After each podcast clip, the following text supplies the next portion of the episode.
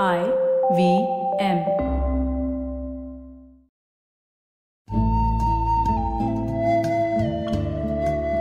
IVM के Hindi travel podcast टेढ़े मेढ़े रास्तों पर आपका स्वागत है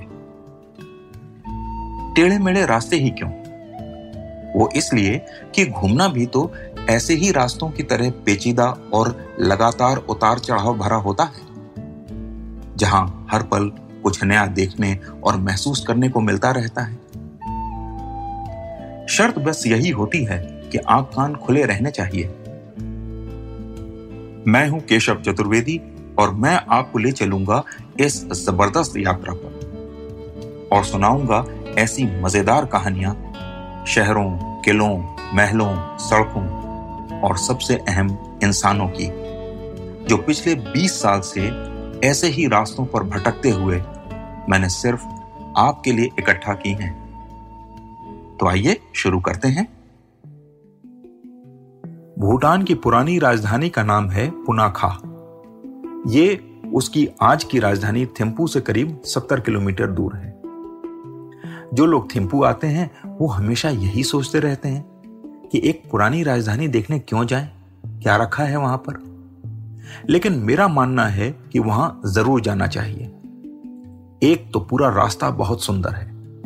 और थिम्पू से जाते वक्त आपको ढलान पर उतरना पड़ता है। इसका कारण यह है कि पुनाखा भूटान के हिसाब से बहुत ही निचली घाटी में बसा हुआ है। इसीलिए यहाँ गर्मी बहुत पड़ती है। कहते हैं कि यहाँ सर्दियों में भी बर्फ़ नहीं पड़ती। हम सितंबर के अंत में भूटान पहुँचे थे। थिम्पू से निकलते समय हमने गर्म कपड़े पहने हुए थे। थिम्पू से पुनाखा के रास्ते में द्रोचूला पास या दर्रा पड़ता है। यहाँ पर एक बौद्ध मंदिर है, जिसे द्रुक वांग्याल लाखांग कहते हैं। इसके अलावा एक शाही लॉज है और फिर एक टीले पर 108 छोटे स्तूप या छोटन बने हुए हैं। इन्हें सन 2003 में सैनिकों के सम्मान में बनवाया गया था। यह जगह अब एक बड़ा पर्यटक केंद्र बन गई है। मैं जब लाखांग के अंदर पहुँचा तो मुझे यह बात नहीं पता थी। लेकिन एक नज़र में लगा कि सारी सजावट बहुत ही चमकदार और नई है। इसके अलावा एक पेंटिंग ने मेरा ध्यान आकर्षित किया। इस पेंटिंग में राजा एक हवाई जहाज़ पर बैठा दिखाई दे रहा है। मुझे लगा, हो ना हो, कोई झोल तो है। मैंने वहाँ मौजूद लोगों से पता किया तो मुझे बताया गया कि यह जगह अभी हाल ही में बनकर तैयार हुई। लाखांग के सामने सारे पहाड़ जंगलों से घिरे हुए थे और उनके पीछे बर्फ़ से ढकी पहाड़ियाँ दिखाई दे रही मेरे ड्राइवर ने कहा, सर, आपकी किस्मत अच्छी है कि आपको बर्फ़ वाली पहाड़ियाँ दिखाई दे रही हैं, वरना यहाँ मौसम बहुत जल्दी बिगड़ जाता है। मुझे लगा यूँ ही दूर की हाँक रहा होगा। लेकिन अगले दस मिनट में मैं जब तक लाखांग से चोटन तक पहुँचा कि बादल घेराए। अभी तक जो चोटन और जुनिपर के पेड़ धूप में चमक रहे थे, वो बादल और कोहरे के बीच बिल्कुल रहस्यमयी लगने लगे। मौसम अचानक बहुत ठंडा हो गया। खैर, थोड़ी देर यहाँ रहने के बाद हम पुनाखा की ओर रवाना हो गए। एक बार फिर मौसम साफ़ हो गया। गर्मी बढ़ गई। रास्ते में दूर पहाड़ियों पर छोटे छोटे बौद्ध मठ दिखाई देते रहे। एक डेढ़ घंटे चलने के बाद सड़क मुड़ी और दो नदियों के संगम के पीछे एक बड़ा सा महल दिखने लगा। सफ़ेद दीवारों और लाल छत वाला यह विशाल महल ही पुनाखा जोंग था। जोंग का मतलब एक ऐसा महल या किला होता है जिसमें बौद्ध मठ भी होता है। पुनाखा सन 1955 तक भूटान की राजधानी थी। बाद में बढ़ती आबादी को देखते हुए उसे थिम्पू ले जाया गया। पुनाखा के महल में जाने के लिए पत्थर और लकड़ी का एक पुल है। सभी इसमें से होकर ही महल तक जा सकते हैं। मैं उस पर चल रहा था तो नीचे मोचू नदी बह रही थी और पानी का बहाव इतना तेज था कि लोग उसमें रिवर राफ्टिंग कर रहे थे। महल के दूसरे छोर पर भी नदी थी, जिसे पोचू कहा जाता है।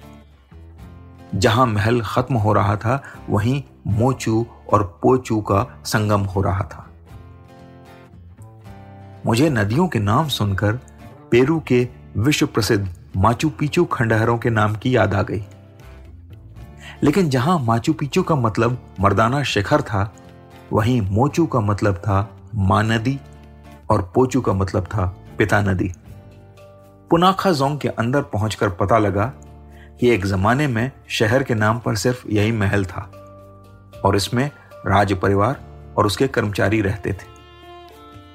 यानी शहर के नाम पर बस एक महल। हालाँकि महल विशाल है और उसके अंदर एक बड़ा आहता है, उसी में शाही परिवार का घर है, लोगों के रहने के लिए कमरे हैं और एक बौद्ध मंदिर भी है। फिर भी मैं सोचने लगा कि अच्छा ही हुआ, राजधानी थिम्पू चली गई। वरना महल कितना भी विशाल क्यों ना हो, इसमें तो लोग समाते नहीं। और अगर शहर बढ़ता तो यहाँ की खूबसूरती नष्ट हो जाती। वैसे अगर पुनाखा देखना है तो वसंत के मौसम में आना चाहिए, यानी होली के आसपास। तब यहाँ महल के चारों ओर पेड़ों में वायलेट रंग के फूल खिले होते हैं। लेकिन हम तो पतझड़ के मौसम में पहुँचे थे तो हमें वो नज़ारा नहीं मिला। करीब एक घंटे बाद हमने पुनाखा से विदा ली। एक बार फिर हम सड़क पर उसी जगह खड़े थे जहाँ से मोचू और पोचू नदियों का संगम दिखाई दे रहा था। उसके पीछे जोंग। ऐसा लगा माँ और पिता नाम की दो नदियों ने जोंग को बच्चे की तरह अपनी गोद में लिया हुआ है। जोंग के पीछे पहाड़ और फिर नीला आसमान। महल की इतनी सुंदर लोकेशन मैंने कम ही देखी है। मैं वहाँ से खुद को यह वायदा करके लौटा कि अगली बार मैं यहाँ वसंत में ही आऊँगा।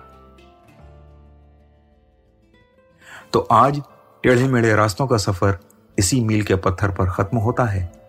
अगली कड़ी में फिर किस्सों के एक नए मोड़ पर मिलेंगे और वहाँ से नए मील के पत्थर तक साथ चलेंगे। और हाँ अगर आपको ये पॉडकास्ट पसंद आया हो तो इसे अपने दोस्तों और परिवार वालों से शेयर कीजिए, क्योंकि तो सफ़र का मज़ा तो साथ चलने में ही है।